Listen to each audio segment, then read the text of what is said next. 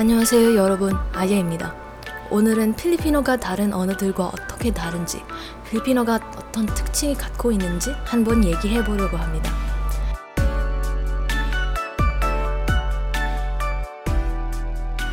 일단 필리핀에서 모국어로 사용되는 언어들 보면 170개나 넘게 있습니다.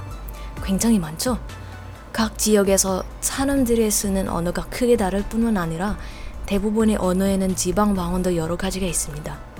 그래서 그런지 같은 필리핀 사람이라고 해도 다른 지역이나 다른 지방에서 오니까 의사소통이 힘든 경우가 많습니다. 이렇게 필리핀 언어들이 다양하고 풍부한 것을 알 수 있습니다.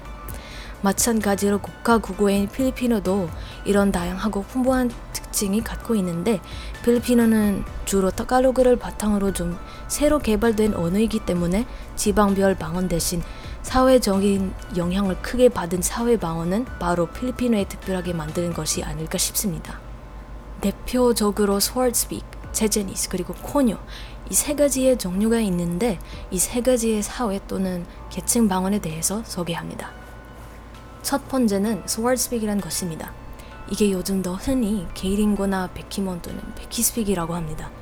이 게이링고는 이름대로 필리핀 동성애자들끼리 쓰는 방언인데 70년대부터 이 방언의 독특한 어휘 그리고 어떻게 일상생활에서도 쓰기가 시작했는지 그렇게 기록되어 있습니다. 게이링고 중 일상 필리핀어에서도 들을 수 있는 단어하고 표현 몇 가지가 있는데 예를 들어 애써서 한 달을 뜻하는 기나리를 그리고 뭐 챙겼다고 할때 언차 하나만 좋다고 할 때 아이 뱃거얀 이렇게 스월스픽 베키모는 독특한 어휘 목록을 갖고 있는 필리핀의 한 사회 방언으로 펼쳤습니다. 두 번째는 제즈니스, 제즈모노, 또 제즈스픽이라는 방언입니다.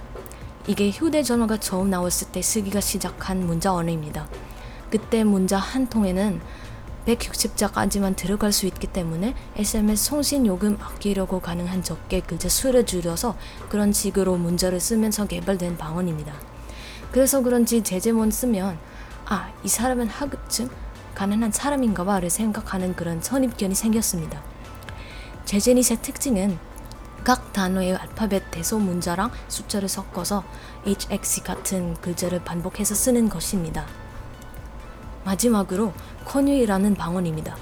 코뉴는 요즘 사회에 가장 널리 관심 받고 있는 상류층의 젊은 사람들이랑 밀레니얼들이 쓰는 방언이라고 합니다. 코뉴를 처음 듣는 사람은 타갈로그와 영어를 섞어서 말하니까 타갈로그인지 영어인지 구분하기가 혼란스럽다고 합니다. 코뉴는 서투른 말투가 한 특색이고 code switching과 달리 어색하지만 문장 구조가 있긴 있습니다. 코뉴 speak 문장 구조 예를 들면은 동사는 영어로 말하는데 그 동사를 따가로그 접사로 활용해서 씁니다. 이렇게 필리핀어의 좀 독특한 사회 방언에 대해 알아봤습니다. 제가 알기로는 이렇게 미공식인데도 널리 사용되고 알려져 있는 사회 계층 방언은 필리핀어에만 있습니다. 몇 가지의 소수 집단이 자기만의 정체성을 표현하고자 하는 이 방언들의 독특한 어휘랑 통사를 통해서 필리핀어의 유연성과 다양성을 명확하게 볼 수 있습니다.